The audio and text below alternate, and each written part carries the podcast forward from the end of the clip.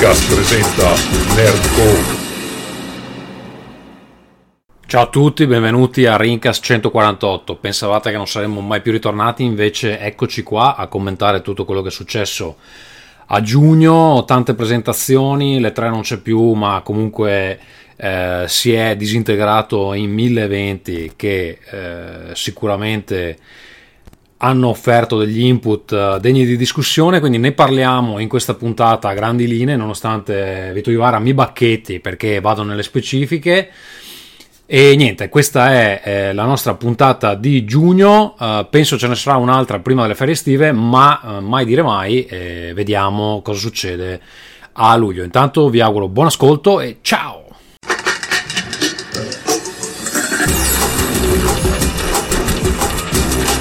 Rincast presenta Nerdcore. Ciao a tutti e bentornati su Rincast, questo è Rincast 148. Pensavate che non saremmo mai più tornati, invece con boh, quanto è passato dall'ultimo episodio? Direi un mese e mezzo abbondante, perché c'è stata, eh, c'è stata la, la, mia campagna Kickstarter in mezzo che è andata bene, grazie per averlo chiesto. Abbiamo finito al, non so, mille qualcosa per cento funded, quindi insomma sono abbastanza soddisfatto, però come vedete mi sono venuti dei, dei peli a barba bianchi perché è un po' stressante questo periodo. Sono diventato un po', un po' Vito Iuvara in quel senso.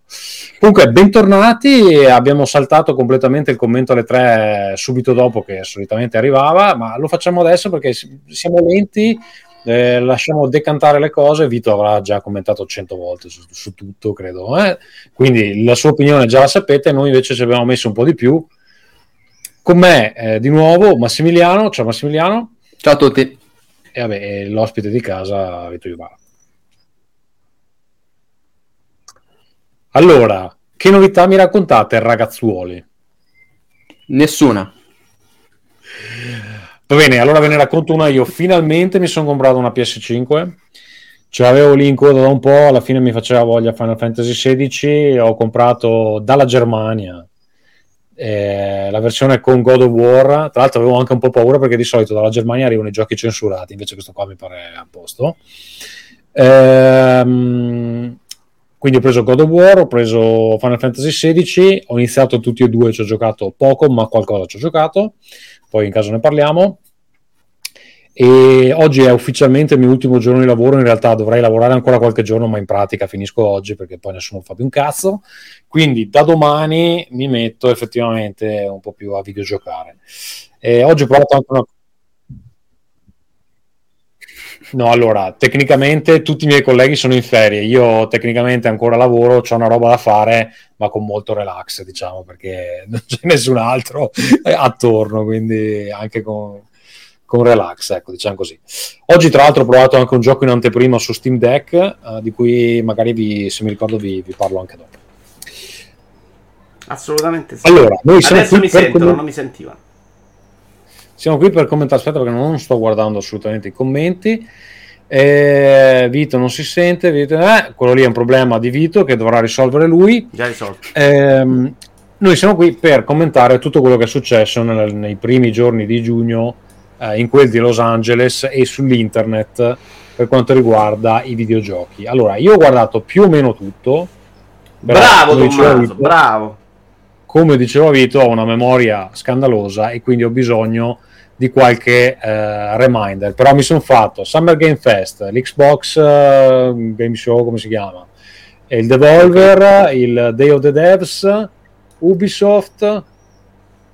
Basta, forse non ho guardato il PC. Eh, poi, vabbè, ho visto il Nintendo PC Game Show abbastanza rottura di coglioni. Ero un po' più hypato. Gli ultimi anni erano stati bravi. È stata una roba abbastanza faticosa da seguire ho guardato anche quello di Oculus, che tra l'altro è sorprendentemente buono, l'ho trovato. Vabbè, intanto si è parlato di giochi in quello di Oculus, che è una novità degli sì, ultimi sì. anni. Va bene, da dove, da dove, partiamo? No, non facciamo i riassunti, singole conferenze, Tommaso. Dacci un parere complessivo, dici cosa ti è piaciuto, chi è stato peggio, anche perché possiamo parlare anche di Nintendo, visto che dopo è arrivata. Fai tutto un brodaglio. Allora, devo fare mente locale, era per quello che ti dicevo, fa, mi serve la lista. Tu intanto fa girare il video. Io faccio girare il video.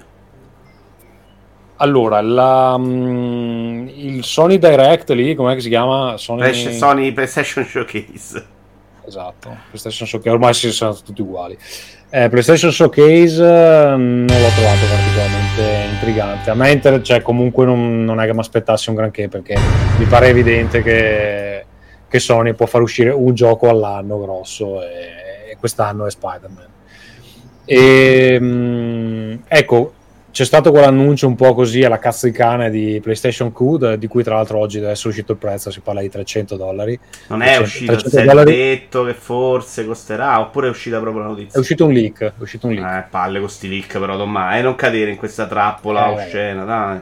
Vabbè, comunque si parla di... ma per me anche a 200 sarebbe troppo, comunque, per, quella, per il pad del Wii U in pratica. E... Ma in realtà però... tecnologicamente così facile non deve essere farlo, non lo so. Io per me doveva costare 8 euro, poi mi hanno spiegato quando è uscita la console Logitech che in realtà no, non è così semplice. No, vabbè, allora già solo il fatto che praticamente un controller PlayStation 5, già quello ti, te lo piazza almeno a 70-80 euro, poi in mezzo c'è uno schermo, quindi sì, più o meno il costo sarà quello. Però sono curioso di capire un po' quali sono le feature, perché se è il pad del Wii U per me proprio non ha senso. Eh, a meno che non hai sta struggle all'interno della famiglia dove uno vuole guardare la TV, l'altro vuole giocare, ma chi è che ha questo problema? Però cioè, scusami, eh, TV... Switch c'è questo problema, ma avete spiegato che c'era questa necessità. Perché questa console vi fa tanto ribrezzo all'idea? No, che invece Però, possa essere. Switch te lo puoi portare in giro, invece il problema del Wii U è che tu se ti allontanavi più di 10 metri dalla console non funzionava più un cazzo, se c'aveva un muro in mezzo non funzionava più, se il Q è, è sta cosa qui non funziona eh, però io mi aspetto che sia qualcosa di un po' meglio perché insomma avranno visto anche loro come è andato il Wii U, quindi aspetto di capire cosa Secondo me vuole proprio fare una cosa semplice semplice, che è quella invece di andare a rispondere a quella necessità, cioè siamo in casa, una famiglia, uno vuole guardare il televisore, uno vuole giocare e ti giochi PlayStation 5 in quel modo, cioè. Non è una roba che va a togliere agli altri, è una, una possibilità per chi ha quell'esigenza. Non credo proprio che Sony, anche a giudicare da come l'ha presentata, che voglia farci i numeri incredibili, ecco. Eh, Ok, allora eh, sto guardando cosa hanno presentato allo sto showcase, tanto per ricordarmi un attimo. Ti eh, faccio il ecco, riassunto ecco, io. Sony po- di suo reale concreto c'aveva solo Spider-Man. Poi ha fatto vedere un sacco di roba in CG, un sacco di roba in futuro arriverà a multiplayer, ma non c'era veramente niente compreso PlayStation VR 2 a stretto giro. Allora, sì, quella cosa di PlayStation VR 2 secondo me è abbastanza scandalosa quello che, che ha mostrato perché comunque cioè, da una parte ho visto prima quello, perché tra l'altro credo quello di Oculus l'abbiamo fatto dopo. Ho detto, vabbè, eh, non, cioè, è finita, non ci credono neanche loro, non, non, hanno niente. Poi, però, ho visto su Oculus, eh, cazzo, i giochi ce li hanno adesso. Magari uno può anche dire, vabbè, tecnicamente sono dei giochi PS3, ok, però comunque avevano diversa roba che se ti interessa quel genere lì. Poi, in realtà, i giochi VR, quando li mostri in 2D, sono sempre più brutti di quello che sono in realtà. Quando li provi questo problema della grafica secondo me non è così grave. Magari è più utile avere la risoluzione alta, eccetera. Però quando sei lì eh, il vantaggio è di essere all'interno dell'esperienza, quindi questa cosa della grafica è abbastanza secondaria. Però PlayStation VR 2 onestamente al momento con quel costo lì e con, con le prospettive di giochi in uscita... Però ragazzi non... facciamo sempre l'errore di prospettiva, cioè dal punto di vista Sony PlayStation VR 2 sembra abbandonato però hanno fatto un lancio con una quantità di giochi per chi arrivava alla VR in quel momento, che era allucinante, era troppo. Chi, è, chi ha preso un caschetto senza aver, eh, venendo da un altro caschetto, si è ritrovato una lineup di lancio con 800 titoli. Cioè hanno portato veramente di tutto su PlayStation VR 2. Ci sta, secondo me, da parte di Sony dire anche ok, prendiamoci un po' di tempo prima di buttare altro, perché se no li uccidi tutti i titoli. Guardate che la lineup è potentissima. Poi è chiaro che se Ma avevi già un Quest, se avevi Rift o se avevi PlayStation VR 1, meno. Ma se arrivavi là, c'erano 50. Tutti i capolavori della VR c'erano fondamentalmente tutti, tranne Alex. Ok, perché mi pareva, mi pareva di capire infatti che. Eh, cioè, se tu, avevi roba, se tu avevi un Quest, metà di quei giochi lì li avevi già visti. No, 90%, non metà. E, e quindi ci sta che pure lamentarsi se sei uno che arriva da, quel, da, da un caschetto. Però se c'avevi un caschetto PlayStation VR è proprio abbastanza irrilevante al momento. Perché Horizon è un giochino, Gran Turismo è figo, ti deve piacere il gioco di auto. Gran Turismo potrebbe valere da solo anche il prezzo del caschetto. Io adesso sto giocando Formula 1 VR, che è una figata, ma non arriva mai a essere la figata che è Gran Turismo. Però Sony potrebbe aver detto facciamo passarsi sei mesi visto che ci stanno 70 titoli al lancio, vendiamoli e poi presento qualcos'altro. Non darei, aspetterei solo a darla per scontato che, che, abbiano già deciso che sia una periferica morta. Tutto qua. Ok, però. Cioè, diciamo che come vedere... atteggiamento è molto strano che cioè, in genere ormai siamo a PlayStation 5. Quando presentano hardware nuovo, almeno ti danno la prospettiva di stiamo lavorando a questo, quello, una chicchetta, un'anticipazione, un logo. Qua proprio il nulla mh, mm, è strano, cioè anche solo dire, vabbè, a Natale 2024 esce, sparo una stronzata, The Last of Us War, per, perché Naughty Dog in 15 ci stanno lavorando a roba. talmente sì, cioè, strano... Non, non, c'è neanche il, non, c'è neanche il, sogno di fra eh, due anni. No? Però è talmente strano che è troppo persino per una periferica che potrebbe già essere morta. Cioè, Sony dovrebbe aver deciso prima di lanciarlo che era morto, per non avere niente oltre ad Horizon, capito? Un conto esce, faccio uscire i due giochi su cui ho lavorato e dopo decido che è morto e quindi adesso c'era il secondo gioco loro. Se invece siamo ancora a niente, potrebbe essere banalmente una strategia di comunicazione. Mille giochi, questo l'ho fatto uscire, a settembre annuncio il secondo per dicembre e mi gioco la carta Alex quando la gente ha smesso di comprarli. Poi bisognerà capire quanto si aspettavano di vendere con sta base installata al momento, che sarà 30 milioni di pezzi. Cioè, quanti coschetti pensava di vendere Sony? 20 milioni a 600 euro? Sembra improbabile, no? Comunque, eh, per chiudere la cosa sulla, um, sullo showcase PlayStation, allora l'uomo ragno sembra bello, ma a me non mi interessa l'uomo ragno, quindi non, non è un gioco che, che mi entusiasma. E, um, tra l'altro, a me dà fastidio quando nelle presentazioni fanno 30 minuti di un gioco, cioè io non voglio vedere così tanto di un gioco se ci voglio giocare, ci voglio giocare, non, non, voglio che mi fai vedere così tanto. Perché è un... A me sarà scoppiato, scoppiato un rene con Starfield Direct più o meno. Vabbè, allora, Starfield, Starfield, è un po' diverso perché in realtà di trama non è che vedi un granché, però l'uomo ragno, cazzo, cioè, c'hai tutti i dialoghi, c'hai il boss, ti fa così è troppo, insomma. Invece Starfield mi sembra una roba che metà della roba è, è generata pro- proceduralmente, quindi alla fine non è che ti spoiler. A me non dispiace invece la presentazione con la parte di gameplay lunga di quel tipo, tipo Star Wars di Ubisoft, per esempio. Beh, sì, però l'uomo ragno era più lunga, secondo me era il doppio più lunga forse. Di Star Wars, sai che credo sia più lunga Star Wars, non di poco. Sì, mm. non so, vabbè. E, ehm, allora, che mi è piaciuto esteticamente, però era CG, quindi vabbè, sono bravi tutti. Eh, mi è piaciuto Marathon. Uh, Marathon eh, più che altro dal punto di vista stilistico, cioè uno dei pochi giochi che lo vedi e dici ok questo ha uno stile che si riconosce. Perché secondo me il problema di moltissimi giochi in questo momento è che tu guardi uno screenshot e non sai da che gioco è. Eh, perché sono tutti uguali. Sono tutti uguali è sempre la stessa roba. O è tutto militare o è tutto fantascienza la Destiny to... ecco c'è da dire che loro a fare i trailer sono bravissimi perché anche quelli di Destiny sono sempre bellissimi poi in realtà il gioco non è che sia incredibile però stilisticamente qua ci ho visto un'idea. Sì, ma non abbiamo quello... visto il gioco, però, Tommaso. Abbiamo visto, no, non abbiamo visto la roba artistica di un trailer in CG. Cioè, che cazzo Beh, però, niente. comunque, vuol dire, vuol dire, che comunque perlomeno hai un titolo riconoscibile in mezzo al marasma di roba tutta identica. No, io non cioè, vivo neanche questo la... dramma della roba tutta identica, devo essere onesto. Per me, per me è un sacco di roba eh, di merda. Tutta, tutta la roba militare è identica, tutta la roba militare Tom Clancy, tutta la roba di fantascienza è Destiny. Eh, e quando non è Destiny è metà Destiny, metà... Mh, mm, come si chiama? Eh, eh, Immortals of Avernum, là mi pare che abbia il... Cazzo, ha uno stile che penso sia il più brutto che abbia mai visto nella storia. Cioè, hai tipo il mitragliatore magico, madonna, delle robe che non so neanche come si abbiamo fatto negli mente. Comunque, vabbè, eh, Marathon mi è piaciuto la presentazione, poi vedremo il gioco, ma perlo, perlomeno c'è un'idea estetica che secondo me è importante. Poi vabbè, eh, cosa vogliamo dire? Metal Gear Solid Delta, eh, allora, Snake Eater è bellissimo, almeno nella mia memoria è bellissimo. Cosa possa fare un Metal Gear senza Kojima rimane un po' da vedere perché fino adesso mi pare gli esperimenti non sono andati benissimo. Com'è che si chiamava quello là con gli zombie che non ha comprato nessuno? Survive. Eh, quello lì, cioè non so, io non so neanche non ho mai sentito nessuno parlarne proprio di quel gioco là. Io forse neanche in Konami parlavano neanche male, ma ne hanno giocato in pochissimi. È un gioco di quelli che, che devi portarci il grande pubblico per continuare negli anni. E non è mai facile. Hanno fallito un po' meno tutti a provare a fare quella roba, dai. Non ne darei neanche una colpa al Metal Gear senza uh, Kojima, ecco.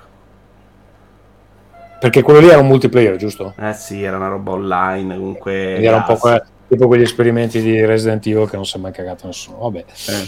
Allora, Sony così. Eh, dopo, cronologicamente, chi abbiamo avuto? Um... Eh beh, PlayStation è stata a fine maggio, quindi in realtà dopo stato, ci sarebbe stato Meta e poi c'è stato il... Allora, sì, quello che dicevo però... Oculus, allora, mh, mm, Oculus secondo me cioè, fa vedere che eh, per i giochi ci, ci credono, insomma. Eh, c'era tanta roba, a me interessava soprattutto la roba ambientata nel World of Darkness, c'era un bel gioco di Vampire che sembrava interessante e rimane da vedere, adesso mi viene il dubbio che forse l'hanno mostrato a Sony, eh, l'Assassin's Creed, no, era... Non hanno mostrato no? niente, hanno fatto vedere che ci sarà, ma hanno fatto vedere ha mostrato il trailer. Però comunque, boh, qualche nome interessante c'è. Però il problema è che. Non so, io, io tutta sta roba bella dell'evento meta non me la ricordo. Ricordo che qualcosa c'era e ricordo che è interessante che abbiano abbandonato completamente le minchiate sul metaverso e si sia tornato a parlare di giochi. Tanto da riusare il nome Oculus. Sì, che è come se diventasse il loro brand di gaming che giustamente... Eh, eh avevano mollato, no? Si parlava di solo meta. di meta, meta, meta, meta, adesso è ritornato Oculus perché il focus mi sembra ritornato sui giochi. Oh, Scusate, stavo guardando se trovavo una lista di quello che si era visto. Allora, la cosa del Ghostbuster potrebbe essere simpatica. Tomma, ma non vogliamo commentare tutti i cazzo di giochi? Dacci un parere. Ma allora parla tu, no? Se sai cosa vuoi, cosa vuoi, dire. Ma dici cosa ti è piaciuto di più tra tutti quelli che hanno fatto vedere. Cioè, ma possiamo fare un riassunto un mese dopo? No, vabbè, ho capito, ma siccome non mi ricordo, sto guardando la lista, quando vedo qualcosa di interessante, te, te, te, di, cazzo, non me li ricordo dal... dal li... Ancora, l'evento Microsoft, te lo ricordi più o meno? Sì, mi è piaciuto, bam bam bam, giochi, giochi, giochi, mi è piaciuto. Un'oretta, allora... siamo d'accordo che, che, che, che, così vanno fatti gli eventi? Sì, sì, assolutamente. Assolut- ecco, a questo riguardo, secondo me, l'evento Ubisoft quest'anno è stato il più brutto t- cioè, al di là dei contenuti, la presentazione di quell'evento lì è stata la più brutta. Forse di brutto così c'era stato un evento EA qualche anno fa, anche loro l'avevano fatto nel teatrino del bar Comedy Club dietro casa, che però stavolta veramente un evento indietro di 15 anni a livello di presentazione, di ritmo, di battute, tutto sbagliato quell'evento là. Poi, Avatar, per esempio, ma voi avete capito che gioco è Avatar? Sì, più o meno. Io sono rimasto invece dalla presentazione molto che non ci ho capito niente. Cioè, quando si vede. Allora, non ci hai capito niente perché, da quello che ho capito, come ci è stato detto da svariati insider, all'inizio quel gioco lì non doveva avere la fase dove si sparava. Da quello che ho capito, la fase che si sparava gliel'hanno fatta mettere. Quindi, inizialmente doveva essere un gioco di esplorare il mondo di Avatar, esplorare come si chiama il pianeta lì. Pandora. Eh, Pandora c'era il gioco di esplorare Pandora. E a un certo punto qualcuno gli ha detto no se non spari non, non vediamo un cazzo. E quindi ha messo delle fasi dove si mena che tra l'altro sono anche cioè non sono proprio secondarie mi pare di capire adesso.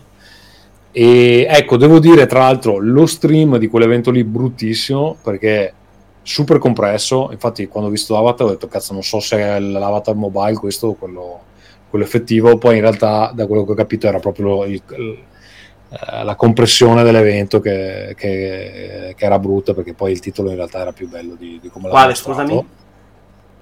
Tutta la ah, conferenza okay. Ubisoft aveva la compressione scarsa. E ecco, il nuovo Prince of Persia onestamente a me sembra bello. Sembra bello, mi pare che abbia tante idee, tra l'altro a quella conferenza lì ha mostrato anche dei poteri per risolvere i puzzle dove ti sdoppi, ehm, cioè delle cose veramente interessanti mi sembra una specie di Hollow Knight dove si mena. Adesso lo stile a me non è che faccia impazzire c'ha delle cose che non mi piacciono proprio al 100% però mi sembra il Prince of Persia più interessante da, da un bel po' e ecco forse il prezzo di cui si è parlato mi pare eccessivo perché si parla si è parlato, di sta proprio sullo store a 50 Eh, 49, un platform 2D. Qualcuno mi ha detto sì, ma, lo, ma, Nintendo fa così con Metroid, però Metroid secondo me è molto più forte come, come brand. Ma poi Nintendo per lo fa quel... su un mercato suo che è un altro sport, ragazzi. Prince of Persia dopo due settimane lo trovi a 8, quindi non è la eh, stessa eh, cosa. C'è quel discorso che Ubisoft adesso ha tanti titoli inclusi negli abbonamenti c'ha l'abbonamento suo dove con 18 euro c'hai tutto, giusto? Perché non escludono niente da quell'abbonamento là, giusto? No, 15 su PC, 18 su anche Xbox, PlayStation non credo sia stato ancora annunciato però. Si sapeva, okay. si sa che arriva, ma mi pare che ancora non c'è. Quindi volendo ci giochi a 18 euro, che è un prezzo. Allora, secondo me quel titolo lì nuovo non puoi venderlo più di 39, cioè 49 è veramente troppo però loro diranno vabbè ci proviamo poi lo abbassiamo. Per, per, me fanno il conto così. Loro sanno che dopo 10 giorni sta a 10 euro in meno. E, e, quindi dicono vabbè il prezzo a cui lo vogliamo vendere è 39 eh, però eh vabbè però poi c'è proprio la sensazione del fallimento. Mi sembra apprezzato male e basta. Poi buono che loro si siano rimessi a fare anche questo tipo di giochi eh, perché per gli ultimi anni avevano un po' svalvolato è sembrata una Ubisoft un po' più a fuoco e sta provando a riprendere un po'. Ecco, lo Star Wars di cui parlavamo prima a me è sembrato solido. Cioè, a me non, non piace Star Wars in genere. Un, ho giocato una serie di robe, mi guardo le serie, ma in realtà mi fa sempre cagare. Ogni volta che, che lo tocco mi fa sempre cagare. Ecco, guarda, l'unica cosa che mi è piaciuta veramente ultimamente è quello per, per Quest. Quello è abbastanza carino, simpatico, effettivamente. E, però in, in generale a me l'universo di Star Wars non piace particolarmente. E, però quello che hanno presentato eh, a me è sembrato tutte le idee buone di eh, Beyond Good and Evil 2 applicate a un brand che sanno di poter vendere. E, e, lì è iniziato anche il tono mi è sembrato un po' meno bambinesco del solito, quindi non so, può essere che gli darò un'occhiata quando esce. Ma Massimiliano, eh, dici qualcosa anche tu? Ma sono, cioè, secondo me è la dimostrazione che Ubisoft forse sa ancora fare qualcosa, però mh, io Prince of Persia lo, mh, per i miei gusti, i miei interessi, me lo porto serenamente come i miei top 3 di tutta l'ambaradan che è stata la Summer Game Fest, ma in generale sono contento che ci siano stati un po' di giochi 2D, anche Super Mario Bros. Wonder e il nuovo Sonic, io stavo piangendo ancora un po'. E, mh, sul prezzo non sono d'accordissimo che sia di per sé sbagliato, anche perché immagino che ci sia anche una questione, poi è vero che poi sarà scontato, di immagine, cioè se lo spari a 29 euro dici questo è un giochino del cazzo, loro vogliono farti dire no, è un Prince of Persia che non ha niente di meno da tutti gli altri, poi è chiaro che il 2D viene sempre percepito un po' come il fratello minore, però secondo me a livello di, di immagine ha perfettamente secondo senso, me non è già... così clamoroso e d'impatto da spingere la gente a spenderci 50 non sto neanche giudicando il 2D non può costare 50 Beh, però ma se già secondo me i giochi costano 80 euro già l'hanno ribassato di parecchio. Sì sì probabilmente la partenza da 80 però per me quel prezzo là non ce li porta tanti giocatori. Sono proprio abbastanza sicuro che sia una roba che invece lo fa, lo fa floppare e a, a Ubisoft tutto serve in questo momento meno che altri flop. Probabilmente vogliono vedere se riescono a fare un po' di cassa, però quel prezzo lì è veramente problematico. Sai cosa? Secondo me dicono, vabbè, se te lo vuoi giocare almeno ti fai l'abbonamento un mese e poi magari ci metti due mesi e ci hai dato 36 euro.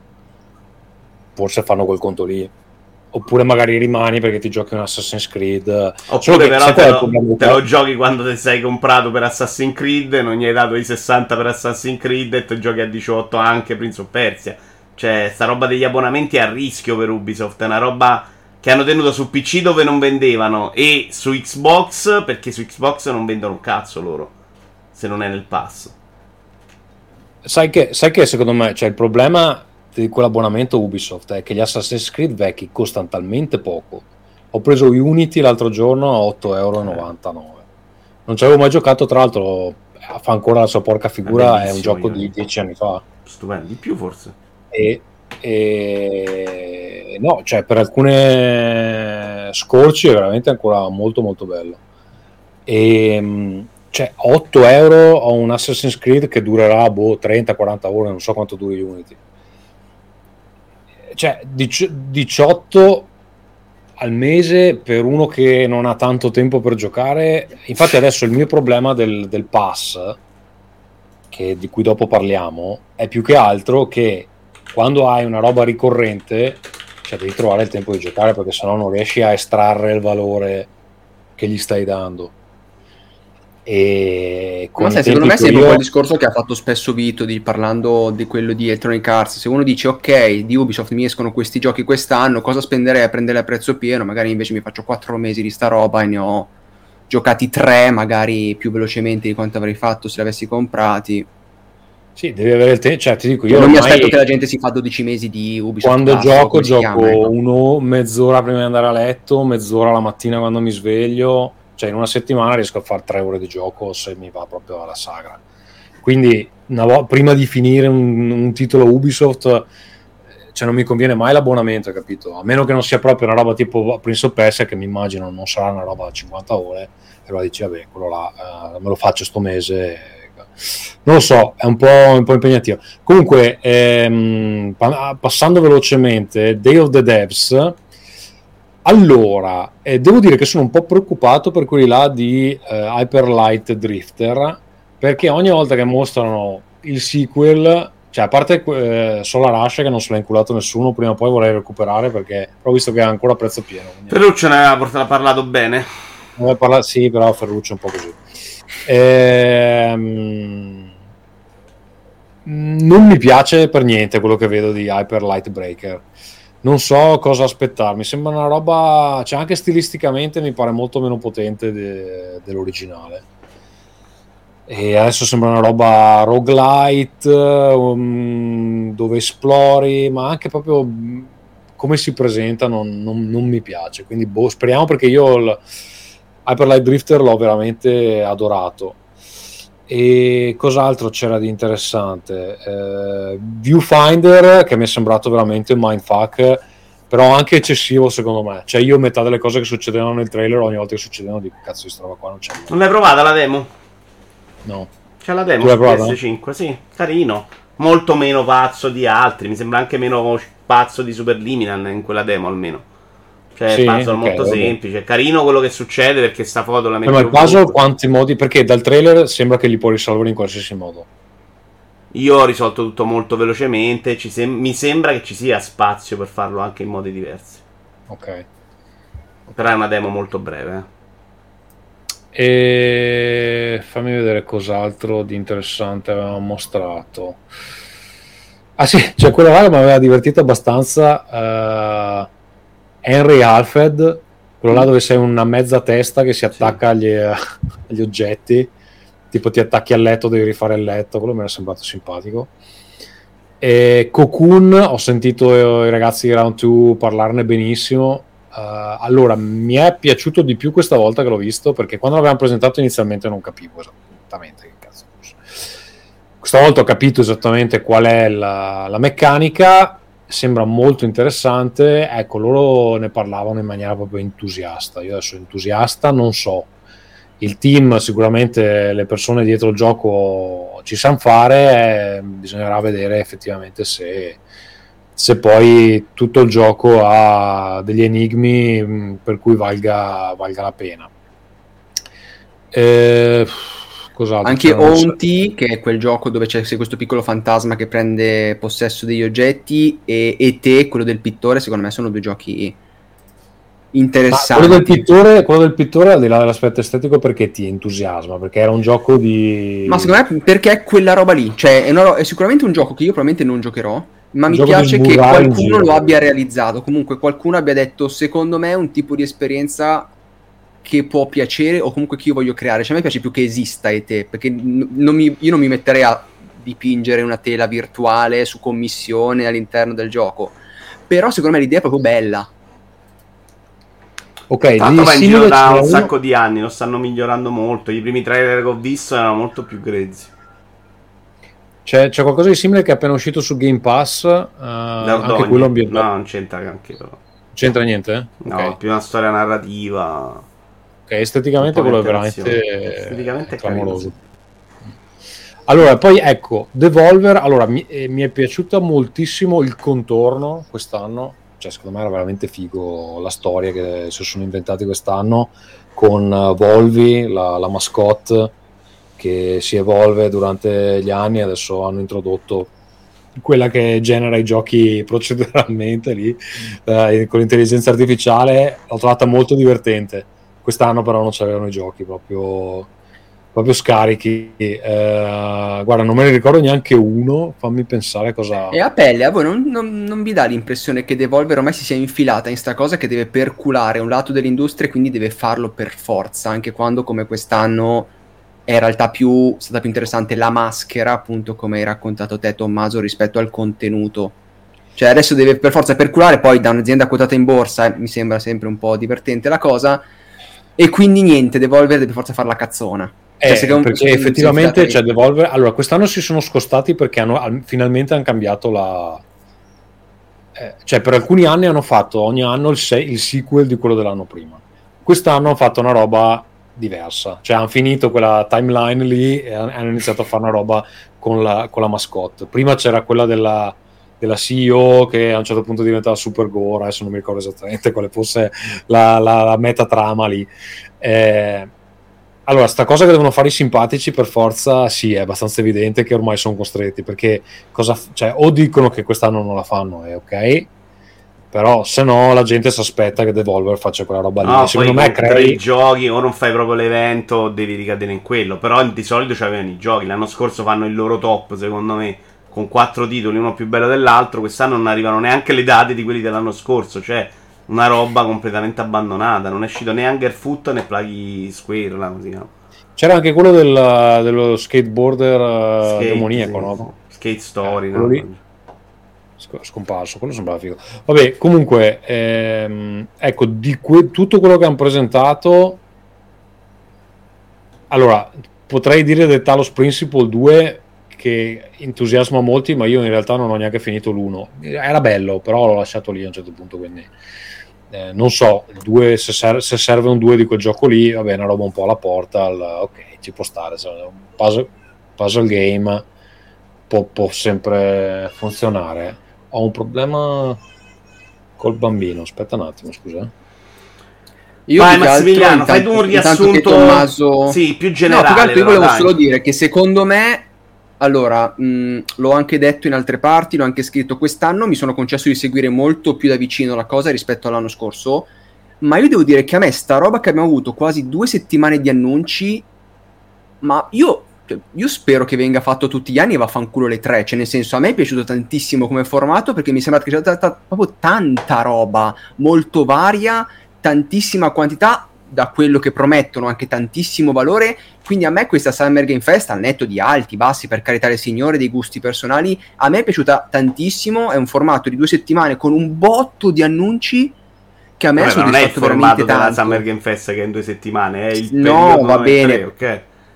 Beh, diciamo che comunque tutta questa finestra Summer Game Fest è stata riunita lì, poi per carità comunque Xbox avrebbe fatto il suo show anche senza... No, ok, quello ce lo puoi però... mettere dentro perché era in quei quattro giorni, ma poi PlayStation Showcase è fuori proprio da, da, quella logica là, Nintendo Direct è fuori dalla logica di quel periodo.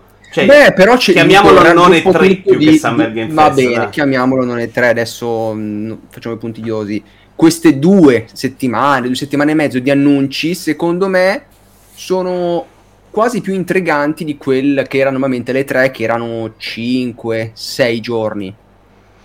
Perché magari dà anche più spazio, più respiro. Non più lo so, spazio lo dà sicuramente. Molto. A me piaceva più proprio il calderone delle tre, quei 5 giorni a uccidersi dentro. C'è da dire che dopo il Covid comunque è stato un annato che si presenta molto gonfia. Già quest'anno è partito col botto. A livello di AAA è uscita tanta roba grossa. Il periodo settembre-ottobre è delirante che se da una parte è buono perché escono tanti giochi, da una parte mi sembra pure lasciare poco spazio, per esempio, al mercato indie.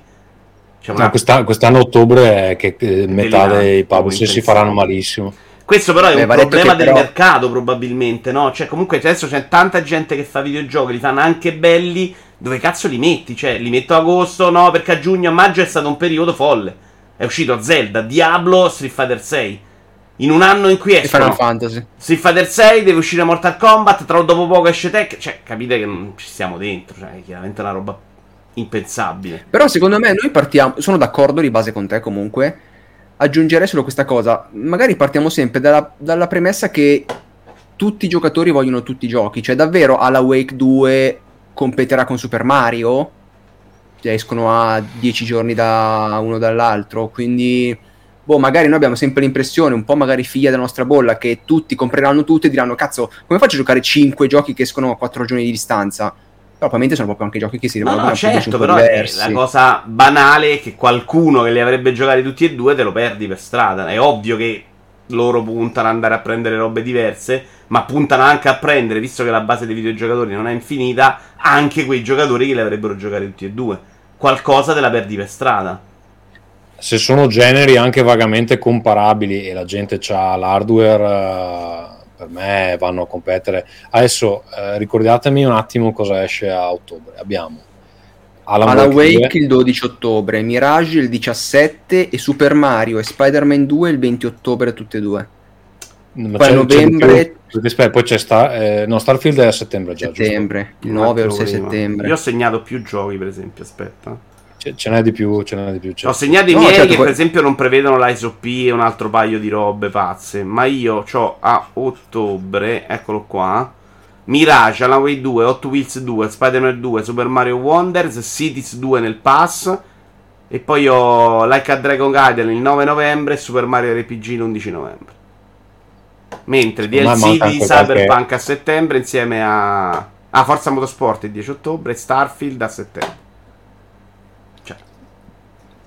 E poi ci sarà un Call of Duty che però forse quello esce un po' più tardi. Call of Duty al momento non si sa niente, non siamo neanche sicurissimi che ci sarà l'episodio annuale.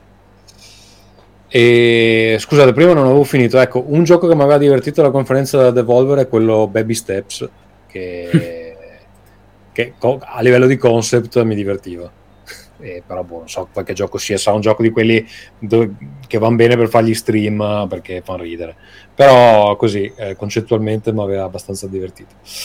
E basta, più o meno questo è ecco, non avevo parlato di Alan Wake 2, allora a me il primo era piaciuto un sacco, avevo preso, fatto anche tutti i DLC, avevo fatto anche l'American Nightmares, ho fatto Control. Ehm, questo nuovo titolo, allora ne sentivo parlare sempre su Round 2 molto bene dal, dal punto di vista tecnico, eh, anzi parlava atmosfera, tutto, l'investigazione sembra figo, però poi c'era questo grossissimo asterisco, fa però il combattimento è brutto. Cazzo, il combattimento non era proprio una parte irrilevante del primo Alan Wake perché si vede anche dal video che i nemici assorbono un casino di colpi, è un po' vecchio insomma come concetto, non c'è niente di particolarmente nuovo, è praticamente identico al, al precedente, ma sono passati un tot di anni. Quindi non so, vediamo, io comunque per supporto nazionale penso lo prenderò e poi vabbè, mi sono piaciuti gli altri, non può farmi schifo questo. Eh, tra l'altro ho anche degli amici che ci lavorano e quindi così eh, lo, lo comprerò però sono un po' preoccupato sul fatto che la parte di combattimento potrebbe non essere quella più bella e, però sì, vediamo quanto è preponderante nel, nel, gioco perché poi alla fine si menava insomma alla fine. Quindi quello un po', un po' così ecco. E per Xbox secondo me un po' allora bella la presentazione tanta roba una di seguito all'altra. Ecco, mi ha dato un po' fastidio questa cosa che non si capiva bene cos'era nel Game Pass e cosa non era nel Game Pass perché lo intervallavano e le grafiche non erano così diverse, cioè devi stare molto attento per capire se una roba era sul Game Pass oppure no. E um, ecco che Fable abbiano mostrato solo una roba in computer graphic, tra l'altro ah, in game dicono. Sì, no, allora hanno detto che motore è il motore del gioco. Motore del gioco, quindi non computer eh. grafica però. Va, ok, motore di gioco filmato con il motore di gioco, però non è gameplay, è filmato con il motore di gioco. In realtà un paio di parti loro hanno insistito dicendo no, no, è roba in gioco, sono robe però mezze narrative, anche per me non è esattamente il gioco, però loro dicono che quella sessione in cui magari... No, però ho visto che loro ci stanno tipo assumendo lead director in sti giorni qua, eh, art... Eh, lead, cioè cazzo vuol dire che sono ancora... non va benissimo. Eh, infatti. E non so, quello mi ha lasciato un po', un po' perplesso. Sono spariti delle cose che non si è visto Perfect Dark, che vabbè mi interessa fino a un certo punto, però cos'è? Due anni che non si vede e c'è quello di Rare, uh, come si chiamava? Ever quello lì... Everwild. Everwild, esatto. E quello lì Beh, questi sono giochi che chiaramente sono stati azzerati lo sviluppo e quindi stanno rifacendo da capo.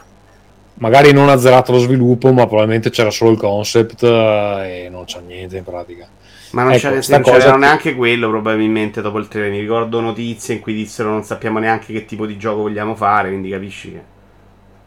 Guarda, io su queste notizie qua ho qualche dubbio perché insomma per mettere insieme un trailer così un'idea ce la devi avere, non è che puoi dire ma facciamo delle ballerine e poi, poi ci inventiamo il gioco, cioè devi avere un'idea minimo di, di, cosa sarà sto cazzo di gioco, poi che magari cambi, ok, eh,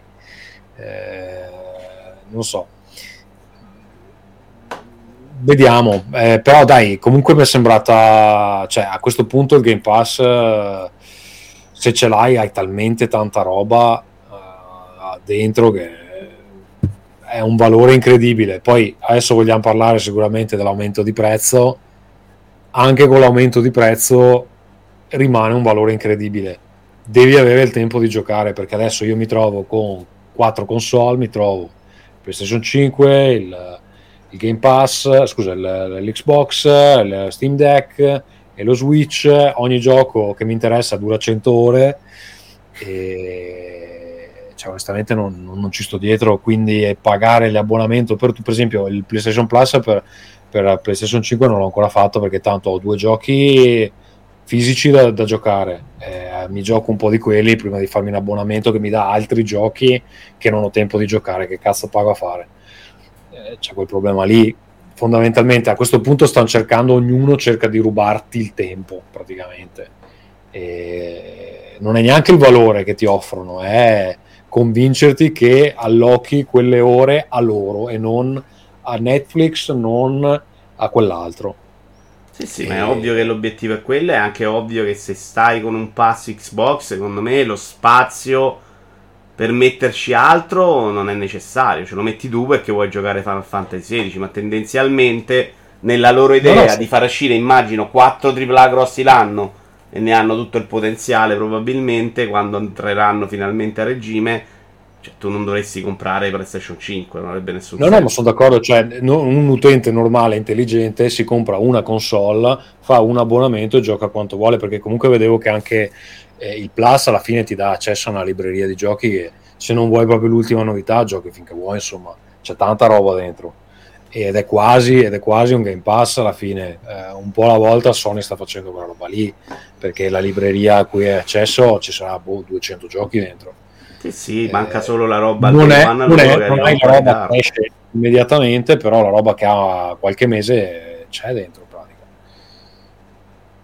quindi non so, io guarda, sfogliandola cioè, c'erano tanti giochi e dico cazzo questo qua quasi quasi mi piacerebbe giocarlo, non, non ho tempo ma eh, se, se, non, se, non, hai voglia di comprare la roba del day one per me gioco, giochi veramente con poco adesso perché a quel prezzo lì è conveniente insomma Vabbè, mm. giudizio, dai, dobbiamo fare anche altre cose. Giudizio in generale sullo stato del mercato e chi vi è piaciuto di più tra Sony, Microsoft, Nintendo, chi ha vinto le tre, insomma, dai. Beh, stato del mercato secondo me è un bagno di sangue quest'anno. Cioè, per me quest'anno studi grossi che si fanno male ce ne sono. Eh, ottobre è impossibile che vada bene a tutti. Eh, tra l'altro c'è anche titoli, cose grosse tipo il DLC di Cyberpunk, io non lo vedo benissimo perché c'è talmente tanta alternativa. Ecco, Esce un po' prima, capire, forse si salva. Mi pare di capire che loro vogliono fare una specie di reboot, ho sentito, cioè che ci, che, che ci saranno dei miglioramenti anche al titolo base, poi non ho mai capito esattamente di cosa si tratti. Però è un titolo che comunque ha già fatto la sua vita, ha avuto anche un inizio travagliato, eccetera. Adesso non so il DLC quanto bene può fare. Magari fa bene per vendere la Game of the Year Edition o quelle cose lì. Ecco. Perché se guardi The Witcher continuano a venderlo. Eh, è in ogni sale, in ogni, in ogni saldo che fanno su, su, su tutti gli store il, il The Witcher sì, sì, si era ripreso a livello di vendite. Secondo me male non va Cyberpunk non si è andato a mettere proprio nel mischione. Un Alan Wake 2 rischia di più, secondo me, eh. Con un nome meno importante, con una serie che comunque non è che aveva fatto il super botto. se devi scegliere in quel momento, probabilmente quello che vai a sacrificare è proprio lui. Ma anche Assassin's Creed Mirage se la rischia, secondo me. Che è un tentativo di Ubisoft di, fare, di tornare a fare un altro tipo di gioco. Io non credo che abbia il suo potenziale incredibile. Ubisoft, è, ogni, ogni, bottarella che prende, secondo me, è un brutto segnale per loro. Eh. Che stanno veramente in condizioni. Se vai andate a leggere i dati finanziari, Massimiliano so che li conosce. Insomma, eh non hanno fatto male loro, stanno disastrando proprio. Dal punto di vista commerciale, però, dobbiamo sempre stare attenti a una cosa. Cioè, sono d'accordo con Tommaso che da quel punto di vista il mercato è ormai a gomiti alti, bisogna andare. E che non conosciamo mai le aspettative di vendita loro. Cioè, potenzialmente Alan Wake 2 vende 2 milioni di copie e Remedy a posto. Spider-Man 2 ne ha bisogno di 25 quindi non sapendo quel dato lì è sempre un po' ostico andare a confrontare gli unici, gli unici, che, sono sempre, gli unici che sono sempre scontenti sono i giapponesi di Square che se ormai se un titolo loro non fa 25 milioni eh no è andato male. Ha fatto solo 23 milioni di copie è una merda. Cioè loro hanno queste cose che fanno dei titoli che costano una fucilata e poi non riescono a rientrarci perché cioè, devono vendere 30 milioni di di copie che, che, non ha senso, insomma ci riescono due giochi all'anno a fare quelle, quelle cifre lì. E... Però io in generale devo dire che esco da questo non è 3, chiamiamolo così, con l'idea che se qualcuno è capace di non trovare giochi da giocare, presentatemelo. Cioè, perché sono stati mostrati tipo 200 giochi, credo, prendendoli tutti, quelli del Guerrilla Collective, tutti. Cioè, io sono uscito allucinato che se da adesso in poi non creassimo più videogiochi, siamo a posto per 45 anni.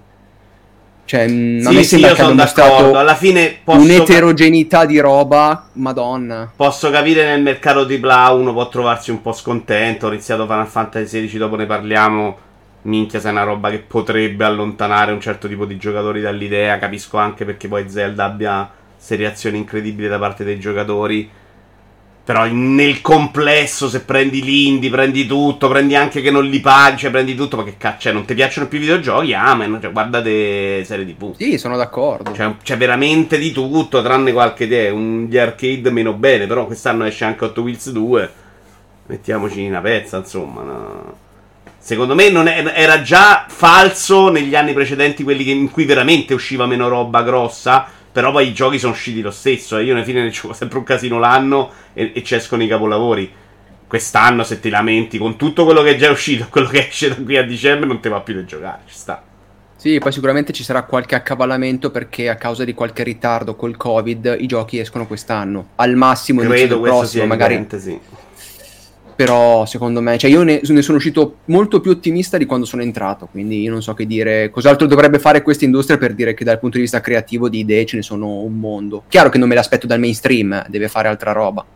Ecco, parlando di idee, stiamo vedendo uh, nel video Sword of the Sea, che è proprio un rip completo da, da Journey, che è veramente vergognoso è proprio l'incrocio fra, fra, le parti belle di Journey e le parti belle di Apps, una roba che così veramente uguale. Vabbè, l'autore è quello di Journey, però, no? Sì, è anche la stessa gente dentro, è quello, che, è quello, che, fa ridere, cioè, cioè, sono proprio loro che hanno fatto un mix dei, dei giochi che hanno già fatto. Quindi, no. E... Ma non so se avete visto, io questa cosa non l'avevo capita. Il trailer a confronto di Bioshock Infinite e Clockwork. Sì è proprio una cita loro come si sono, si sono giustificati hanno detto che era una citazione eh, gli crediamo? Eh, boh, eh, crediamo. Proprio... Eh, beh, è troppo 1 a 1. Cioè, come fai a pensare che non se ne accorgono? Che, Poi, ma che senso ha rifarlo identico su, se non lo stai facendo in quel modo? Però, ma che senso ha quella citazione? Non, ho, so non ho, visto il confronto 1 a 1, uh, però immagino che sia. Beh, ma già dal trailer allo Xbox Showcase ti arrivava in faccia l'ispirazione. Guarda, da, l'ispirazione sì, eh? ma se ti vai a guardare il confronto, Tommaso, c'è proprio sì, sì, il no, certo, momento in cui si inquadra da lontano il dirigibile e c'è il dirigibile ripreso da lontano. C'è anche a livello di contenuto, è la stessa cosa. No, no, ma sai cosa può essere successo? Semplicemente hanno detto in studio: sentite, che trailer di lancio c'è stato per Bioshock Infinite? Guardi, prendiamo quello come modello e lo rifacciamo con, con i nostri ass. Cioè, magari l'hanno fatto in maniera non, non è studiata. Hanno detto prendiamolo come modello, vediamo come l'hanno fatto. Però se lo prendi come modello in quel modo, lo sai che arriva al confronto e qui fa una figura da cazzo. Vabbè, allora a quel un... punto dice, eh, è una citazione. Eh, lo so, mi sembra un po' troppo. Mi sembra che, che, a livello comunicativo non funziona nemmeno sta roba, è troppo spudorata, capisci? Mm. Boh. E sai cosa? A me preoccupano un po' loro perché comunque c'è cosa hanno fatto il Wasteland prima, giusto? Sì. Che erano dei giochi che tecnicamente facevano un po' cagare, se vogliamo essere proprio onesti. Mi dissocio, non li conosco però. Quindi non so, non so se possono fare un, un Bioshock, uh, una roba tipo Bioshock. Per quanto riguarda Nintendo, allora io di tutta la presentazione ricordo praticamente eh, Mario Wonder e aspetta c'era qualcos'altro. Super forse. Mario RPG, c'era Pikmin, no. si è visto bene. Non ti è piaciuto Super Mario RPG? No. Sei un mostro. No, no, no, assolutamente no, è identico all'originale, ci hanno rifatto solo la grafica. Beh, sì, quel... l'idea di un remake è quella No, vabbè, ma quel gameplay lì non si può... Cioè, è come giocare adesso a, a Pong. Cioè, ma non è vero un cazzo, è una roba... Da... Se è come i Paper Mario successivi, secondo me invece è proprio la roba che non, ha, non invecchia tranquillamente. Secondo me è veramente vecchio quel, ah. quel gameplay lì adesso. Ehm... Beh, un'altra roba il, il, beh, rifanno Luigi's Mansion 2 il gioco di Peach che non sappiamo che cavolo sia Vabbè, quella è proprio l'espansione di Pokémon un nuovo Dragon Quest secondo me non è stato uh, un bel evento nei 40 minuti veramente una palla al cazzo poca roba bella però Nintendo secondo me è ancora molto concreta cioè in quell'evento del cazzo ha presentato due giochi per Natale Super Mario RPG che comunque a me invece è piaciuto sono, e Mario Wonder d'accordo che invece mi hai saltato su una serie che invece io Madonna. ho bazzicato poco. Cioè, per me l'idea di prendere il canon di un platform 2D e reinventarlo, prenderlo in giro. E cosa? Mario Wonder, secondo me, hanno detto facciamo What the Golf con Mario. Cioè, quella roba lì è. Eh, ma più che altro sai che non me l'aspettavo da niente. Cioè, è come se avessero detto: diamo a delle terze parti, fateci Super Mario Bros. Un po' come a un certo punto Capcom ha detto a Ninja Theory: fateci voi Devil May Cry. Ed è uscita una cosa no, no, diversa. Hanno detto, vabbè, eh, prendiamo dei. E da loro è uscito quasi una. Quella che sembra quasi, passatemi l'espressione, una presa per il culo di Super Mario. Che sia uscito da loro. Fan, cioè, io lo aspetto con grande no, interesse e spero che sia Anche a me ha stupito molto positivamente perché sembra proprio che ha detto: facciamo il Mario allucinogeno. Sì eh, però ogni tanto loro la fanno sta cosa perché se tu hai giocato Mask of Majora che non mi ricordo mai se è Mask of Majora Majora Majora's Mask se intendi Zelda okay. eh, cioè quel gioco lì è fuori di testa eh. non, io non so se ve lo ricordate ma aveva de- delle atmosfere che veramente sì, sì, molto inquietanti viste Beh, in, se pensi a Tears of the Kingdom, eh, il sottosuolo, un pochino siamo da quelle parti. Eh. Eh, vabbè, ci ho giocato ancora troppo poco, sono, avevo fatto un poco più di 10 ore, quindi non, non ho molto di cui parlare. Adesso è il mio piano per luglio, gioco solo a Zelda. e tutto luglio ho intenzione, mi porto lo Switch in vacanza e gioco. Oh, ti vede anche PlayStation 5 Vampire Survivors che, che, esce su Switch soprattutto, che quella è la morte sua. No, Vampire Survivor c'è anche nel Game Pass. Eh, cioè... Sì, sì, sì. Eh sì. Quindi no, si PC al tempo. E... e niente, no, mm, Wonder mi ha fatto piacere, ecco, è evidente che cioè, ormai stanno veramente grattando il fondo del barile di quella console lì e non, non la cavolo, se, però se il fondo del barile di Switch è questo, alla facciaccia. Sì, ma anche Tears of the Kingdom secondo me gli hanno fatto un po' un disservizio a farlo uscire su, sullo Switch perché ha delle parti che oggettivamente, esteticamente è brutto. No, non io non userei mai la parola brutta, Tommaso. Chiaramente mia, so... ci sono delle robe che non sono più di impatto, ci sta. Ma non ho patito i problemi tecnici su. No, no, io sì. Allora, pop-up a manetta, che secondo me crea anche delle difficoltà perché a volte cazzo devi guardare delle cose lontane, non si vedono, appaiono. Ma poi c'è delle zone che veramente di una bruttezza. Quando stai per andare al villaggio dei Rito, c'è quella zona della neve l'hanno fatta completamente marrone, grigia, con la pioggia, quindi ha anche il, il frame rate basso, eh, con un'illuminazione del, del flat. Io l'illuminazione a me ha fatto cagare molto di più sull'isola iniziale. Sul televisore OLED era tipo un giallo smarmellato che sembrava proprio come se i colori fossero impastati male, cioè una roba proprio brutta da vedere all'inizio. Sì, là probabilmente dipende un po' dai settaggi della TV. A me è piaciuta abbastanza la, la, la, zona iniziale. Allora, ha delle parti bellissime, tipo quando sorge il sole, sei sull'erba. Eh, a volte è bello, sì. E, e, ha delle parti che io non, cioè non riesco a concepire perché il punto è, tecnicamente lo sappiamo che Switch non può fare quella roba là, però la puoi mascherare bene, come ad esempio appunto quando sorge il sole all'alba c'ha una luce figa, ha l'erba che riflette la luce e sembra bello, sembra un bel gioco. Quindi perché vai a impelagarti a fare delle zone? È un po' come mettere le fogne nei giochi, non le vuole nessuno perché queste fogne del cazzo sono sempre grigie, c'è sempre l- la-, la merdaglia per terra perché metti le fogne? Chi è che vuole andare nelle fogne? Nessuno vuole andare nelle fogne. Cioè, è una roba che gli sviluppatori hanno. E, e l'hanno deciso: no, ah, deve essere la parte buia perché c'è la neve. Cioè. In Diablo sono belle le fogne. Cazzo, se la, se la, console non regge quel tipo di, di illuminazione, fa un'altra roba. No? Sta a farmi sta roba marrone che sembra il Nintendo 64 al momento della morte. Non so, mi ha lasciato un po' perplesso alcune scelte. Poi il gioco sono sicuro che è stupendo, c'è delle cose che fanno già fa già sbloccare, mi fa impazzire quello là che tiene sui cartelli, mi, fa, mi, fa, troppo ridere. E... Io non sono riuscito a innamorarmi completamente, piaciuto, è un bellissimo gioco per carità di Dio, anche super piaciuto. È già finito? Sì, 80 ore però non ho fatto molto extra. Uh, però veramente alcune cose non le ho proprio digerite. Cioè, secondo me, se non sei uno che gli piace sperimentare con le costruzioni, manca lo stimolo per farlo per il gusto di risolvere il problema. Mm. E i sacrali okay. sono a merda, cioè io continuo a dire che i sacrali per me sono veramente troppo una, più una schifezza rispetto al primo. Sì, è un po' curioso sta cosa che abbiano completamente ignorato le critiche, metteteci dungeon, metteteci dungeon, loro hanno detto no, andatevene a cagare, facciamoci stare. Fatto, un po' hanno cambiato però rispetto al primo, eh? cioè quelli che ci sono adesso sono un po' più dalle parti del dungeon classico, non lo sono, però va in quella direzione. Secondo me hanno fatto un bel lavoro. Cioè, due su quattro sono proprio molto belli, due un po' meno. Però il gioco nel sé funziona, dai, pochi cazzi. Mm.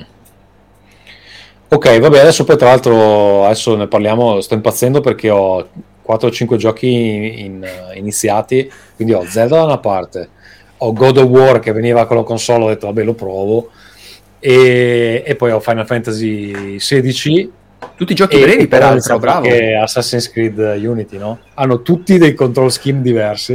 No, ma poi è proprio questo il momento di andare a ripescare Unity, capisci? Proprio Tommaso, poi Vabbè, mi voglia, oh, mi era venuta voglia, oh, una sera ho detto, ci voglio giocare Assassin's Creed. Sai quando ti viene... È come quando hai voglia di mangiare i funghetti trifolati, no? Perfetto. E, e... Quindi adesso quando ti butti col link ti aspetti la paglia sotto e non capisci più no, che ma aspetta, perché c'è la cosa che mi fa sbloccare di, di Zelda è che al mio lavoro, quando testiamo i nostri giochi, abbiamo uno schema di controllo simile ma non uguale. Quindi mi sbaglio anche con quello perché il bottone che da una parte salta e qui scatta e dico madonna no sto giocando un'altra roba. Cioè è proprio difficile sta cosa di fare il gioco rovina lavori. Però c'è proprio questa bulimia che adesso un'ora di questo un'ora di questo un'ora di... Devo, devo impe- è per quello che mi porto solo lo Switch in vacanza perché almeno mi devo, mi devo concentrare ci vuole, fare, ci vuole il fisico per fare questa roba e tu non ce l'hai Tommaso è un fatto. Eh ci vuole il fisico. No bisogna avere la dedizione Anche di farci diverse ragioni Senti, no, io volevo che Tommaso, prima di passare ai giochi, non ci abbiamo tanto tempo in realtà, abbiamo fatto questa lunga digressione sulle tre. Massimiliano, spiegaci invece il tuo cazzo di articolo che hai scritto, in cui ci spieghi quanto tutti in chat sono delle minchie e come bisogna essere videogiocatori migliori. L'ha detto lui, non io, ragazzi.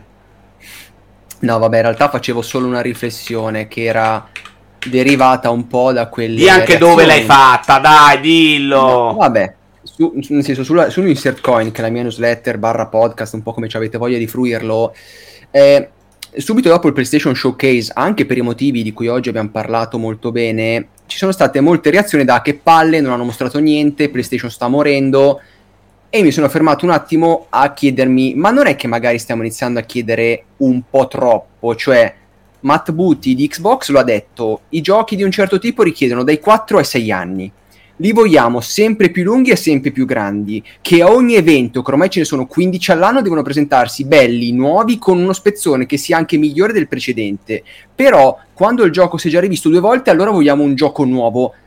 Ecco, ho l'impressione che questa cioè stiamo letteralmente chiedendo a un'industria che già fa una fatica mortale perché i giochi escono buggati dopo il crunch, che sono rotti oppure sono brutti, di andare ancora più veloce. Letteralmente è un, un bus a 300 all'ora chiediamo di andare a 400 e mi sono chiesto se questa roba di chiedere sempre tanto, che è molto legata all'eredità del le aspettative delle tre, la bomba delle tre, vogliamo il grande annuncio, vogliamo che le aspettative siano sempre enormi, rispettate, ma quando le rispetti allora setti la barra ancora più alta, quindi la volta dopo le aspettative dovranno, eh, i risultati dovranno essere ancora più alti, perché altrimenti siamo...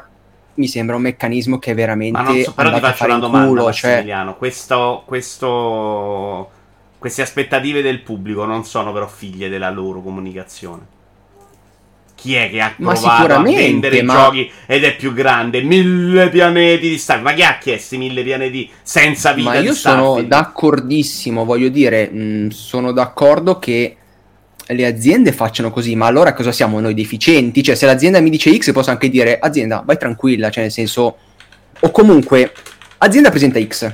Io posso anche dire, ok, X mi stava bene, non è che dico, eh, ma io volevo X più 412 capisci che il chiedere qualcosa a un meccanismo che, come tu hai appena detto, è già un po' sbagliato per dinamiche di marketing. È come se noi stiamo dicendo dateci ancora più marketing, dateci ancora più pubblicità, perché non, siamo, non ce la facciamo a saziarci. Ma sta roba ma non può andare avanti, ma poi soprattutto guardiamo, anche oggi abbiamo commentato veramente uno spaccato, che è quello di giochi soprattutto a medio e alto budget. Cazzo ragazzi, ma di videogiochi che escono... Io l'altro giorno c'erano i sconti su Switch, apro la console, dico vediamo cosa c'è ma c'erano dei giochi che io non sapevo manco esistevano. Ma guardate su Switch, da qua a fine giugno usciranno almeno 15 giochi. Ma sai che Cazzo. mi sono sempre domandato il marketing di quei giochi che nessuno sa che esistono, come funziona esattamente? Perché secondo me su Switch sicuramente hanno quella finestra di marketing o quando ci sono i saldi, appunto. Io ho comprato adesso Castle of Art perché costava un euro, ma è un gioco che ha 3-4 anni o perché ci sono le wishlist o su PC c'è tutta, anche tutta la dinamica su lì, PC il server è Discord. un po' diverso, community, sì, no, ma, ma, l'abbiamo visto adesso con quel mezzo, cioè è uscito adesso, mi sembra che si chiami Battle Beat Remastered, quindi questo sparatutto a blocchettoni, sì. che ha avuto un grande successo, ma nessuno l'aveva mai sentito, perché il marketing è andato per i cazzi suoi, cioè non è andato sui siti di informazione, è andato su Twitter, su Discord, sulla community di Steam, Vabbè, lì vanno e molto quindi... sugli, su Twitch, sugli streamer, però, eh, quando hanno questo successo clamoroso. Quella roba là, secondo poi... me, non nasce mai dal basso, eh. Quel Ma poi il punto coso. è che poi a me quello che dà fastidio è che questa roba io l'ho vista dieci volte, cioè sono ormai faccio 33 anni a dicembre, saranno 20 anni che vedo le stesse dinamiche. Sony è stata debole quest'anno, al prossimo anno ti annuncia due giochi e stiamo qua a dimenticare tutto dicendo oh che figata è arrivato il trailer non in computer grafica di Wolverine magari se vivessimo tutto con un minimo più di serenità ci evitiamo anche queste rotture di palle, rotture di palle per gli sviluppatori. Cioè a me di Sony non frega niente, ma lo sviluppatore magari che ci sta lavorando e deve stare sempre dietro alle polemiche e tutto è una rottura di coglioni. Ma di cosa stiamo parlando esattamente? Della gente che è pazza e che gli fa le minacce di morte o del commento nel dire ha fatto un evento? No, vabbè, ma quelle, quelle minacce di morte, vabbè, gente Perché che di, eh, però se fai un ha evento, dei problemi. Fai pubblico, ti aspetti pure la reazione positiva no, se è positiva, ma... negativa se è negativa. Da qui a vivercela ma meglio sono d'accordo cosa... con te, eh. Sì, ma ripeto, a me non interessa entrare nella legittimità dei pareri rispetto a PlayStation, Xbox, Nintendo, chi se ne frega. È l'aspettarsi sempre qualcosa di nuovo, di grande, di più potente, come se, boh, cioè io ho visto dei commenti davvero dire il mercato è morto perché PlayStation si è indebolita. Ma che cazzo ne so, ma magari tra otto mesi ci annuncia una roba che non ci aspettavamo, magari sono nove mesi, cioè, ma diamo anche il tempo a sti giochi che sono, ripeto, che durano sette anni di sviluppo e cazzo, beccare il momento giusto per presentare è difficile. Tommaso sta roba sicuramente la sa più, la sa meglio di me, cioè non è facile incastrare il marketing di magari 30 giochi in sviluppo e eh, datemi il tempo materiale. E io non lo dico per difendere le grandi aziende, me ne frega assolutamente nulla. E che mi sembra che ci sia sta voglia di vivere, come ho scritto, più l'attesa del videogioco che i videogiochi. Perché cazzo di videogiochi sul mercato ce ne sono una vagonata ma non possiamo giocare quelli anziché aspettarne altri che escono e aspettarci che siano grossi, enormi, presentati bene? Boh, io quella riflessione lì ho provato a lanciare per dirmi, magari, cioè, ok, le aziende fanno le aziende, noi facciamo anche un pubblico più decente, magari. No, no, ma è evidente che il pubblico decente. Non credo sia il problema dell'attesa. Cioè, l'attesa, secondo me, eh, lo dico spesso, è una roba figa del mondo dei videogiochi. Il fatto che a noi ci piace aspettare Wonder adesso perché ci è piaciuto, per me è una roba che non vivo, per esempio. Sto vivendo dei Lego, forse anche di più negli ultimi anni. Ma non ho mai vissuto per il cinema, non ho mai aspettato un film a 40 anni. Quindi per me quella roba è una cosa figa. Poi io quando esce Super Mario Wonder, se non mi piace, non la vivo con disgrazia, no, la morte. E se dici mezza parola di Zelda, allora non lo capisci, non devi giocare. È la reazione del pubblico che, che ovviamente va migliorata. Hai ragione, Massimiliano. Però è un problema videoludico secondo te? Io ho preso l'abitudine no, di farmi un po' gli hashtag no, di Twitter figurati. e porca troia, cioè non puoi più vivere con gli esseri umani. Sto, sto Ma io ti faccio un esempio, Vincenzo, prova a immaginare. Visto che Microsoft sta andando nella direzione di essere una grossa Disney videoludica, Disney cosa fa? Disney arriva oggi e ti dice nei prossimi otto anni facciamo sta roba. E poi per un anno non sai più un cazzo. Ogni tanto esce il trailer del nuovo film di Marvel, della nuova serie TV, esce la serie TV su Disney Plus. Secondo te quella roba applicata ai videogiochi non porterebbe la gente a dire eh non esce più un cazzo, gli studi non stanno facendo niente? Cioè, nella cultura pop c'è quel problema lì, che ormai è tutto grosso, è tutto tifo, è tutto vita o morte. Ma io nei videogiochi, che già sono una roba che ce ne sono tantissimi, mi sembra, cioè, la, l'idea che tu hai detto, l'aspettativa la vivo bene, ma mi sta benissimo quella roba lì. Anch'io non vedo l'ora di mettere le mani su Wonder perché mi sembra veramente un bel gioco. Ma da lì a aspettarsi che ogni evento finisca con qualcosa di clamoroso che mi cambi l'esistenza, mi sembra una roba che possiamo anche lasciarci un po' da parte. Cioè, era figlio di un E3 in cui la conferenza era una merda, ma ti lanciavo la bomba alla fine, ah, tutti a festeggiare perché è arrivata la bomba alla fine. Adesso vogliamo 10 bombe ogni volta. E non è, non è, concretamente fattibile, non si può fare. No, no, ma ci sta. In realtà, poi se vai a guardare, secondo me, abbiamo, io ho messo insieme un video di un'ora e mezza e c'è un'ora e mezza di roba fighissima. Quindi, secondo me, abbiamo anche le 10 bombe che sono un po' smarmellate, le vedi meno, ma ci sono. Il mondo dei videogiochi sta facendo uscire veramente tanta roba. Sento spesso pareri anche qualcuno qua in chat. No, le novità, io voglio la vita. esce tutto, ragazzi. Se seguite il mondo dei videogiochi a 360 gradi esce di tutto in questo momento, dal gioco di lavorare al gioco simulativo, al gioco arcade, al gioco con la fisica più figa, al gioco... Cioè, cioè, cioè, io sono son convinto che sia le delusioni del videogioco moderno che sia intollerabile, non tanto il fatto che si faccia prendere dall'aspettativa, ma dal fatto che non... Che non so che cazzo vuole, cioè continua a guardare indietro vent'anni fa come se fossero i videogiochi della Madonna e non è vero quest'anno secondo me è una roba veramente troppo fuori di testa per, per dire come facevamo prima, no? Se non ti piace niente quest'anno, ho letto un commento ieri sotto multiplayer, mi pare. Eh, no, a me i videogiochi di prima non piacciono più, è tutto morto. Eh, che vuoi? Cioè, che devono fare? Tra l'altro, scusa, non ne abbiamo parlato, ma c'è anche un gioco From che esce ad agosto, giusto? Armored Core 6. 6. Sì, sì, quest'anno è uno dei più ricchi sotto così tanti punti di vista che, boh, anche solo giochi AAA, davvero stiamo parlando che sono usciti Zelda, Diablo, Final Fantasy, Street Fighter in tre mesi. Oh, ma che no, ma vai prima, no, tutti nello stesso mese sono 4, cioè non è un anno che è partito basso. Eh. Sì, sì. Cosa, Tommaso? Sì. No, sono usciti tutti eh, nello spazio di un mese praticamente. Che a maggio è stato delirante, sì, assolutamente. Sì, sì, ci sta. È un anno che, come dicevamo prima, probabilmente ci si è ammucchiato un po' tutto con i ritardi del Covid. Zelda pare fosse pronto da un anno, l'hanno voluto ripulire. Cioè, ovviamente avranno un po' condensato sui AAA. Un paio di anni molto fiacchi li abbiamo avuti a livello proprio numerico di uscite. Però, insomma, se non ti piace niente, non devi cambiare hobby. Ci sta, e per me ci sta pure che ti stufi di un certo tipo di cose. E credo che Final Fantasy XVI sia proprio il gioco che. Che può allontanare tanto per quello che ho visto. Parliamo dei giochi che stiamo giocando? Va bene.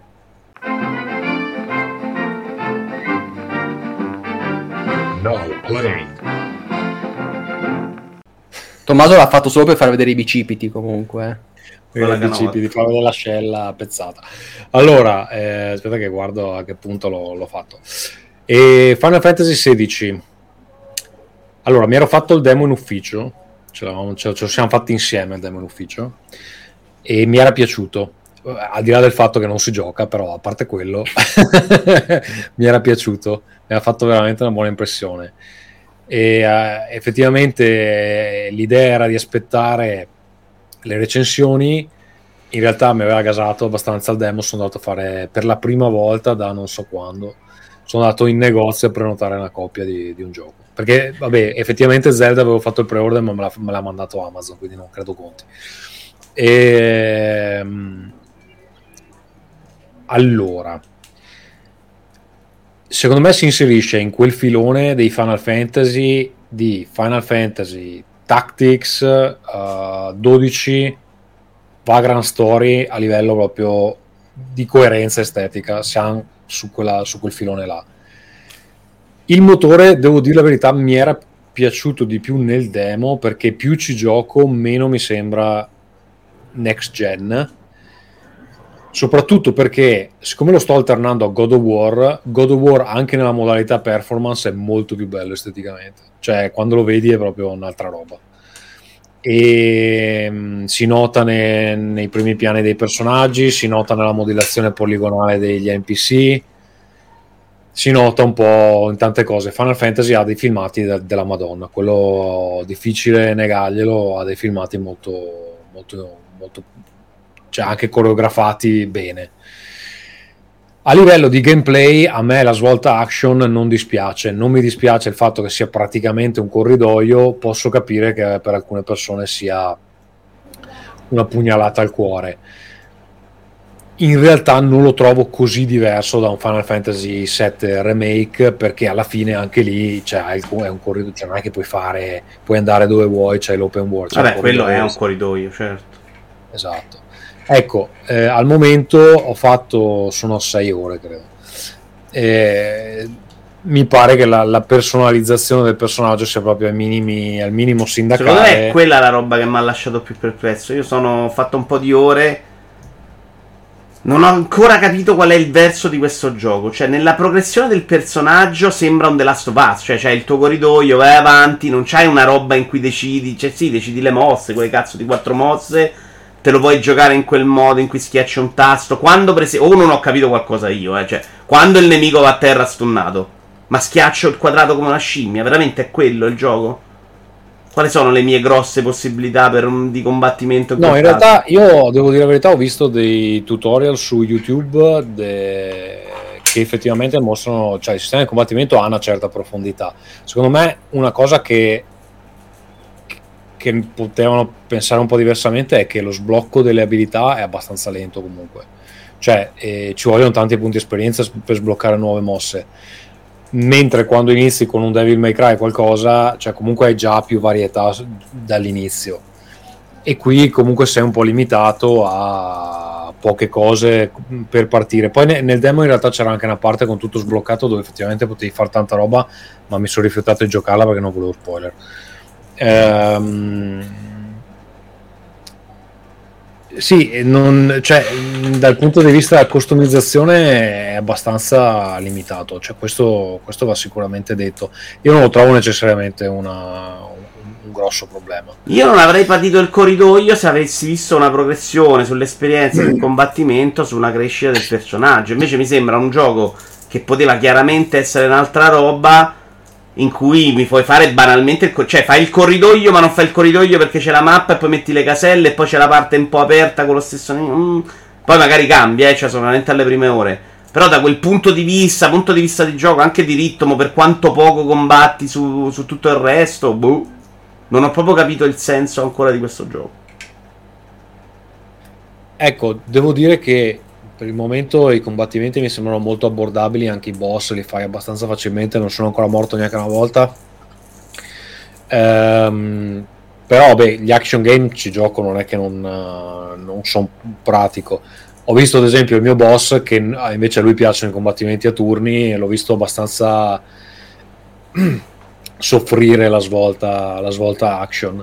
E Ecco, secondo me sono stati molto conservativi sul fatto di non aver messo da subito una modalità per gli esperti degli action, perché a quel punto se fai il gioco così devi anche andare all in. Invece hanno fatto questa cosa dove mi pare di capire che alla fine ti sblocca una modalità più difficile, che però credo sia che i nemici hanno più HP, non è che, gli, che hanno mosse nuove o cose del genere. Quindi non so esattamente, secondo me non ci hanno creduto proprio al 100%, ci hanno creduto all'85%. E, però in realtà sì, un po' di varietà c'è perché anche quando ci metti il cane dentro, c'è, secondo me delle cose interessanti si possono fare e, e, il gioco in modalità action non si gioca da solo perché eh, non so, già la foresta che subito dopo il demo ci sono un paio di boss che comunque se tu non sai che cazzo fare ti menano insomma. Io sono morto qualche volta sinceramente poi una volta mi sono anche lasciato morire perché quando muori ti ridà le pozioni piene, ti rimette in quel punto e ti ridà le pozioni piene. Ho morto un paio di volte, sinceramente. Nella terza fase del boss e ti fa ripartire da quella. Non mi pare una roba in cui non puoi morire oppure non ci sto capendo niente io. Il problema è che mi sembra proprio banale quello che fai, cioè proprio... Boh. Dal punto di vista del, de, della storia, allora, vabbè, l'inizio è proprio uguale a Game of Thrones, là, è proprio copiato, identico. C'è anche un personaggio che è identico a Jamie Lannister, è proprio uguale. Beh, anche e... Frogoso, Odor.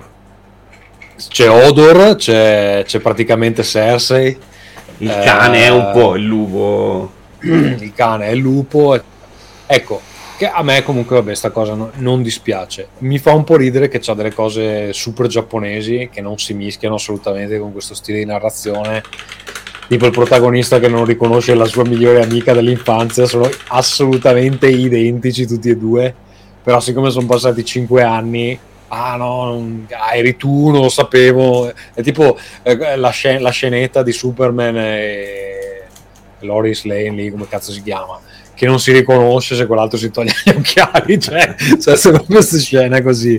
Oppure c'è, a un certo, sono arrivato stamattina a un punto dove c'è, c'è una tizia a letto col re, perché poi c'è anche sto mezzo, queste scene se, di sesso che vabbè sono, sono un po' sesso dei videogiochi che fa, fa un po' ridere. C'è questa qui che ha letto col re e il re fa tutto un monologo che cioè, nessuno parlerebbe così, ma, ma mai, ma, ma, ma, non in una serie tv, non, cioè nessuno tranne in un videogioco di giapponese. Ho pensato la stessa cosa oggi in uno scambio, che è il motivo per cui nei videogiochi mi ammorbo proprio a sentire trame, che se qua sono sopportabili. Praticamente uno arriva e fa: Ho esattamente fatto quello che mi avevi mandato a fare in quel momento sotto la porta. Se uno in un dialogo vero quello arriva e dice: Ho fatto cioè, non è che te ne racconta tutto quello che gli hai chiesto. Sì, sì, è un po' strano perché a volte veramente. Cioè, c'ha delle parti dove la scrittura non sembra neanche male, invece poi dalle parti dice, eh, qua proprio non sapevano come farla sta cosa, perché non hanno mai in- interagito con una persona eh, reale, credo che fosse il problema.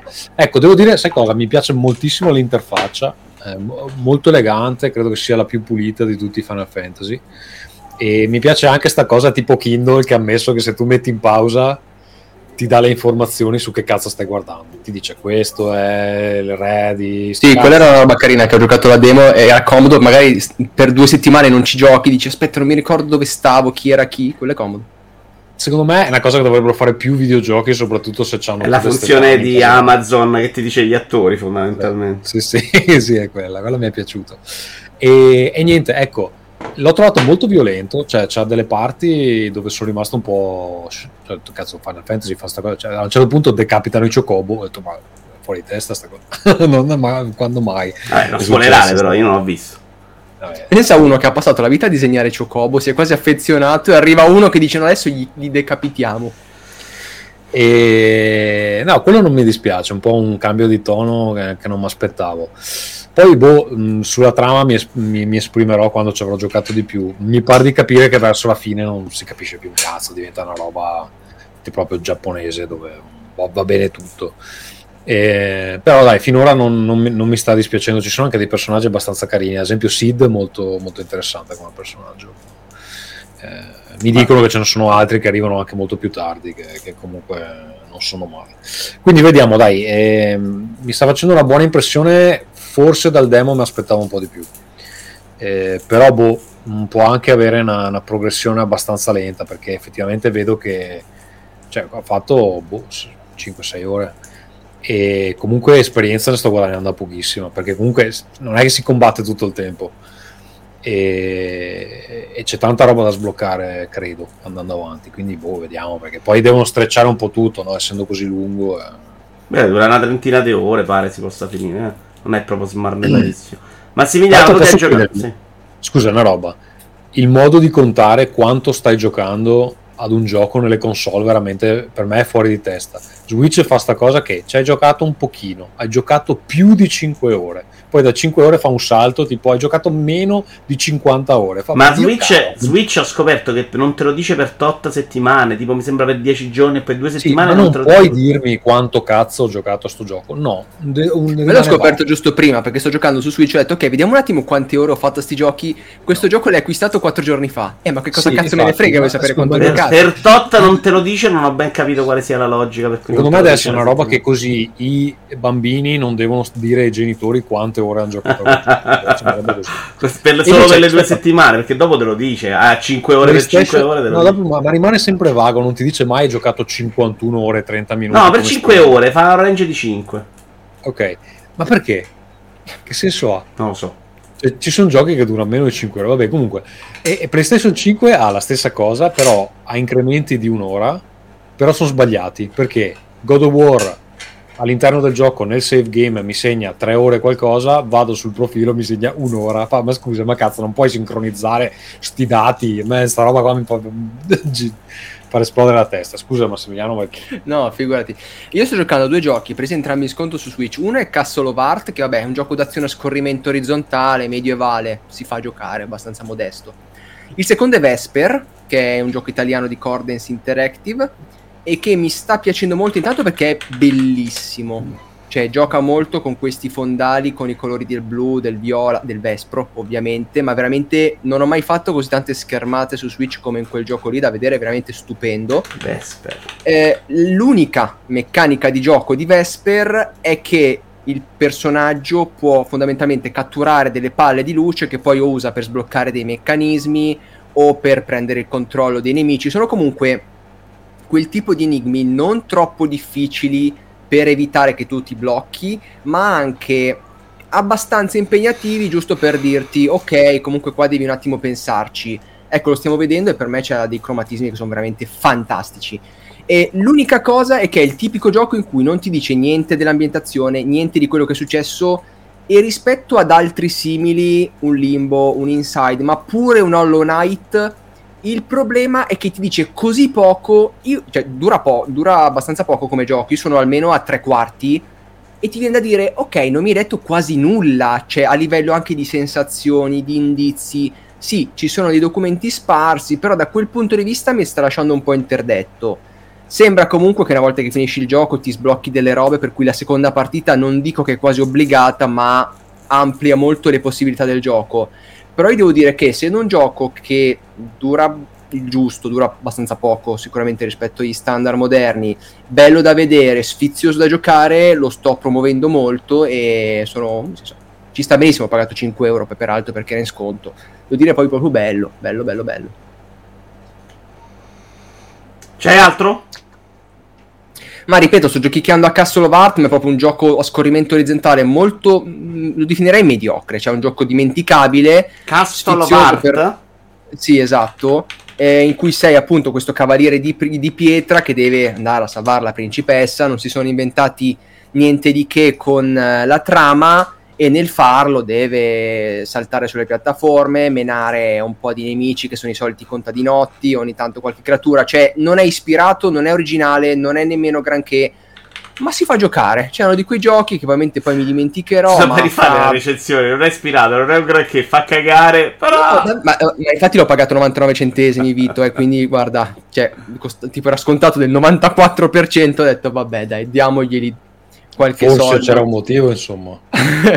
Però, no, Massimiliano, no, perdonami, in un mercato fantastico, i giochi puoi non pagarli, super scontati, ma perché tu devi fare sta roba? Perché se no nessuno avrebbe parlato di Castle of Art. per me è stato un sacrificio ci sta, ci sta, ci sta. Cioè, io adesso, queste 70 persone che ci stanno seguendo, magari hanno scoperto questo gioco e dicono: Cazzo, mi svolta la vita. Le tre adesso sì, finalmente il mondo dei videogiochi si è ripreso. esatto. Questo... No, vabbè, è un giochino abbastanza dimenticabile, sfizioso. Allora, in realtà, magari può essere che proseguendo diventi anche difficilotto. Quindi, da quel punto di vista, anche molto classico, cioè molto più vicino a un Ghost and Goblins rispetto a un action moderno. Quindi dai, si fa giocare, dai, però sicuramente so già che tra un anno non dirò cazzo, Castle of Art mi ha cambiato la vita. Ma è quello, cioè, no, no, no, capisco tu fai quello che vuoi, però veramente io faccio fatica a giocare quello che voglio giocare, super bello. Questa roba ti prenderei con un bastone in testa, cioè, ma perché sprecare la tua vita così? Cristo di Dio. Vabbè, però ognuno c'ha Non ti so dare una risposta che ti soddisfi, ma potrei darti una risposta che genererebbe solo altre domande senza una risposta. quindi io chiuderei qua questa parentesi. Cioè, capisci che è un problema. Dicevo, non abbiamo tempo per fare un cazzo. Cazzo è aperto, va. Senti, Tommaso, vuoi parlare un po' di Zelda? Ci abbiamo sette minuti. Allora, ti dico in due secondi, scusa, God of War, solo in linea, poi ne parlerò quando ci ho, gio- giocato di più. All- sì, allora, eh, ne avevo sentito parlare male. A me, mh, onestamente, eh, sta facendo una buona impressione all'inizio. Avevo sentito, eh, ma non si combatte, ma che palle, sempre la stessa roba. Cioè, a me sembra figo. C'è una parte eh, centrale, me... Tommaso, mortale. Mortale proprio. Ok, può essere che più avanti diventi una rottura di coglioni. L'inizio, per me, è convincente. Poi, che uno voglia menare, menare, menare, menare, menare, mh, no, cioè, a me interessa anche vedere un attimo lo sviluppo de- della situazione comunque boh, mi sta, mi, mi, cioè, l'inizio mi, mi sta piacendo. Eh, tra l'altro vengono introdotti anche dei personaggi interessanti e non scontati, Odino, eccetera. E così, vabbè, mh, mm, quello. Zelda, allora, allora. Eh, guarda, ci ho giocato spizzichi e bottoni, però bocconi, sì, però sono... No, no, adesso ne parli a spizzichi e bottoni e non ci provare. Spizzichi e bocconi. Allora, uh, sì, Senti, ma come non stai giocando a Street Fighter 6 invece? Eri un campione di Street Fighter 4? Eh, ma costa troppo, non, poi alla fine non... Io non mi ricordo un online. Tommaso in Giappone rompere il culo a un giapponese in sala giochi, ragazzi. Sai cosa? E ti dico la verità, ho un po' paura perché se lo compro poi so che vado online e mi menano e mi, e mi deprimo proprio, cioè mi fa sentire male sta cosa. Soffri il fallimento. Beh, di pre- soffro il fallimento, qualcuno lo batterai però, scusa. Di prendere tante pigne, ma io mi ricordo con Street Fighter 5 prendevo di quelle pigne e ho detto no, bene, questa cosa non ce la posso fare. Eh, cioè mi fa proprio sentire inferiore. Quindi, quindi scopriamo che in realtà l'unico giapponese che non sapeva giocare a Street Fighter se l'è buscato lui. E quindi... Secondo me no, era bravo, no, non voglio... In realtà magari prima o dopo lo prendo. Eh, ho anche scaricato il demo, però sai che non, son, boh, non è che mi abbia venduto il gioco. Vediamo. Però qua rischiamo spoiler, roba. E ehm, Zelda, Zelda, cosa ti devo dire di Zelda? Allora, mm, niente, al di là di quella cosa dell'aspetto estetico che ti dicevo, che secondo me una console nuova a questo punto ci stava tutta. Sono sicuro che appena esce quella nuova ci sarà una versione rimaneggiata, perché sicuro su- succederà. Eh, magari non immediatamente, ma nel giro di poco tempo ci, ci sarà qualcosa per fare un upgrade o per uh, almeno la versione iRes di quella roba lì. Ehm, non so, non so, nel senso che sì, belli nuovi poteri, un po' complessi da usare, eh, maneggiare, montare le cose è relativamente facile, ma non così facile da renderlo proprio sempre super divertente. Mi piace il fatto che si possano risolvere le cose in svariati modi per le cose che ho risolto io non sono sicuro ci fossero 100 altri modi di farlo però vedendo la roba che la gente fa online evidentemente mi manca un po' l'immaginazione come forse manca anche a te eh, io ho proprio questo problema di brutto proprio. Ma a me anche eh, se io, non, io non avendolo giocato vi faccio solo questa domanda cioè perché la gente parla a me sembra che in quel gioco si costruisca e basta. Ma no. nel senso cioè, ma uno a cui non frega una mazza di costruire, cioè vale la pena che compro su Zelda. Cioè, a me Beh, cioè, alcuni enigmi, alcuni enigmi se vuoi passarli devi costruire roba. Cioè, e va bene, no? Dico, ma nel momento in cui dico, ok, costruisco quello che devo fare, buona. Lo devi fare, ma è un'esperienza. Siccome non vuole metterti davanti il problema grosso davanti, molto spesso la soluzione arriva semplicemente. Cioè, quindi tutto questo tempo a, a costruire non ce lo passi se non ti piace. E c'è no, le, cose, le, cose complesse, le, cose, complesse, la gente le costruisce perché vuole costruirle. Sì, non c'è mai lobby, ma anche il puzzle lo risolvi molto banalmente costruendo cose semplici. Eh, ci sono delle robe, quello che diceva lui dei cartelli che si ripetono, un po' di robe. Puoi farlo, puoi non farlo, puoi farlo per viaggiare come piace a te, ma mediamente non è una roba. È centrale, ma non è mai una roba che devi fare per forza se, se non vuoi farlo. Che per me è stato un problema, però, perché a me se mi, mi facevi nuts and ball, cioè mi dai, devi arrivare là, c'è qualche volta, sulle torri, soprattutto all'inizio e in qualche sagrario. Questo è il problema, costruisci quello che cazzo ti pare per arrivare alla fine. Quella roba a me fa impazzire. Non te lo chiede mai. Cioè, costruisci se vuoi farlo tu. Ti puoi fare delle macchine da guerra della Madonna e ti fai nemici più forti in modo semplice, però per me in quel caso diventa proprio noia. Però rimane la bella avventura, secondo me. Cioè, alla fine succedono delle belle cose. Incontri... Forse un po' deboli i personaggi, se vogliamo. Però quando mi sono fatto le gocce alla fine del gioco, perché l'ho scoperto dopo 70 ore. Perché ho fatto la cazzata io di arrivare all'accampamento iniziale, non parlare con tutti. Me ne sono, ho preso la torre, sono andato in giro ed è lì ho rovinato il gioco proprio. Cioè, non mi sono arrivate proprio le, delle informazioni basi per, fare, per continuare l'avventura. Quindi le ho riscoperte poi a 50 ore.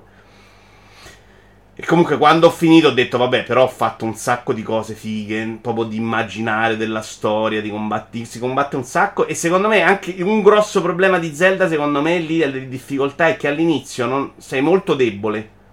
Sì. Siccome andando avanti ti dà un sacco di strumenti per diventare forte, all'inizio ti lascia proprio, prendi un sacco di schiaffi.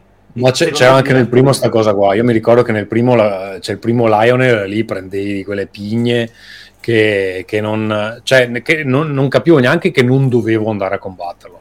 Eh, e, qua li prendi anche... pure dai goblin iniziali, ne prendi tante però, eh. Sì, cioè, sì. Ma anche quando vai sottoterra, quando vai sottoterra eh. mi menano tutti. Eh, io sono scappato quasi sempre. Su. A me la parte del allora, sottoterra, per esempio, non ha fatto impazzire. Il sottoterra non è bellissimo, eh, da quello che ho visto. Poi, vabbè, non ho esplorato un cazzo, quindi n- non lo so. Però non mi piace proprio concettualmente sta cosa che è tutto buio, devi illuminare è pieno di mostri super cattivi, c'è questa cosa schifosa che ti toglie l'energia che non è mai una roba divertente, non so perché la mettono nei giochi. Sono scomodo, e... E ecco, non anche qui sto soffrendo. Questo gioco, ti do notizia, Tommaso. Anche, anche, anche, qui sto soffrendo, come avevo sofferto nel primo, il fatto che all'inizio hai poca stamina. Perché la stamina comunque eh, ti, ti apre un casino. È... Guarda, qua ti arrampichi molto meglio perché la stamina te ne serve veramente poca, c'hai qualche strumento che ti aiuta. Camminare, muoversi è una rottura di coglioni insopportabile. Probabilmente perché hanno immaginato che ti costruisci la motoretta, cosa che io non ho mai fatto, per esempio, per andare in giro.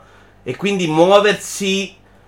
Io alla fine di vigore ne ho preso poco, ho preso un sacco di cuori, ho finito il gioco con 24, 25 cuori. Ma ti rompi proprio le scatole a muoverti in giro a piedi. Poi a me arrampicare invece piace un sacco. Sì, mi ricordo che nel primo, cioè se dovessi rifarlo, metterei tutto su stamina perché all'inizio comunque le schiaffi li prendi in ogni caso, che tu abbia 4 cuori, che tu ne abbia 6. Quindi ti conviene potenziarti la, la stamina, eccetera. Poi guarda, opposto io però. Tu dici di fare più cuori. Qua secondo me ti servono proprio più cuori perché prendi proprio tanti tanti schiaffi. Mentre per, per arrampicarti la stamina non ti serve, cioè ti, quasi non sei, con, con, solo una barra quasi fai tutto con la stamina. Perché mm. tutte le arrampicate le hanno rese molto meno lisce. Ci sono un sacco di appigli in cui stai in piedi e recuperi. Poi, e quindi tendenzialmente riesci a fare tutto molto meglio di prima. Poi non so, boh, allora, a, me, a, me, non sta pesando assolutamente questa cosa che Irule sia la stessa mappa, eccetera, perché tanto no. non mi ricordo un cazzo. Eh, cioè, mi sembra tutto diverso, quindi non mi pare uguale. Gioco nuovo. Eh, eh, quindi sta cosa non, non, mi sta pesando. Poi non so, vabbè, le, so, le cose soliti Zelda sono lì, i personaggi simpatici, le situazioni bizzarre, dici che cazzo c'è sta cosa che ogni volta che ti giri da una parte dici c'è una roba lì vado a vedere, poi ti giri c'è una roba lì vado a vedere, questa cosa qui è bellissima. Per eh, le cose concrete, i boss, i dungeon, eccetera, non ci sono ancora arrivato e quindi dovrò un po' fare. Ecco, non mi piace tantissimo lo schema di controllo, lo trovo ancora abbastanza macchinoso hanno semplificato delle cose, cucinare, quelle cose lì, però alla fine è sempre troppo. Cucinare è una rottura di palle infernale. E qua lo devi sempre fare di più, eh, sei sempre in difficoltà con le temperature e le cose. Mm-hmm. Non lo so, comunque vabbè, adesso io a luglio penso di concentrarmi su questo, quindi il prossimo Rincast ne saprò di più, magari l'avrò anche finito. E invece comprerei anche Pikmin, Tommaso, perché non sei in grado no, di... Pikmin, Pikmin lo, lo schivo perché è una serie che non mi ha mai entusiasmato. Mostro. Eh sì. Lo dico anche pure, ho, ho, anche il 3, ma non, non riesco a farmelo piacere. Sei un mostro del cazzo. Eh. Saluti! Dai. Tu. Ciao a tutti ragazzi, buona estate, ci risentiamo, beh, io a luglio sono abbastanza libero, quindi se volete anche a, a luglio, perché poi voi andrete in ferie in agosto, giusto? Io ad agosto ovviamente, sì. Massimiliano. Mi sto fermo soprattutto a luglio, ma probabilmente scrivo comunque cose. Va bene, dai. Allora ci sentiamo a luglio. Va bene, ragazzi, ciao a tutti quelli che ci hanno seguito, grazie eh, per essere stati con noi e alla prossima. Ciao. Ciao a tutti. Ciao, faccio un ride da Player Inside TV. Ciao ciao ciao ciao ciao ciao.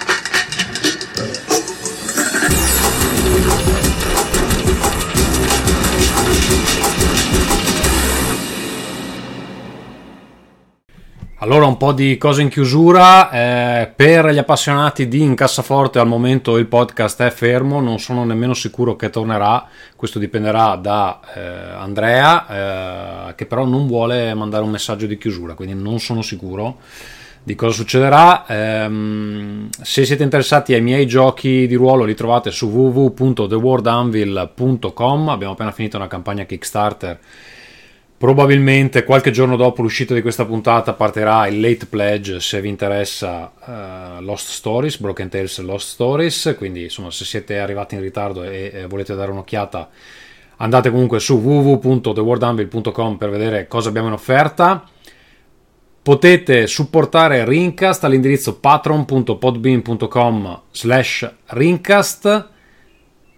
Amazon non ce l'abbiamo più e quindi questo è l'unico modo per uh, aiutarci a pagare le spese. Tutti i giorni ci trovate su telegram.me slash uh, Rincast. Nella descrizione dell'episodio trovate tutti i link che vi servono. Uh, e anche eh, altri. Allora, questo episodio, come gli altri, è stato editato con Producer, il software podcast del nostro ascoltatore Alex Raccuglia.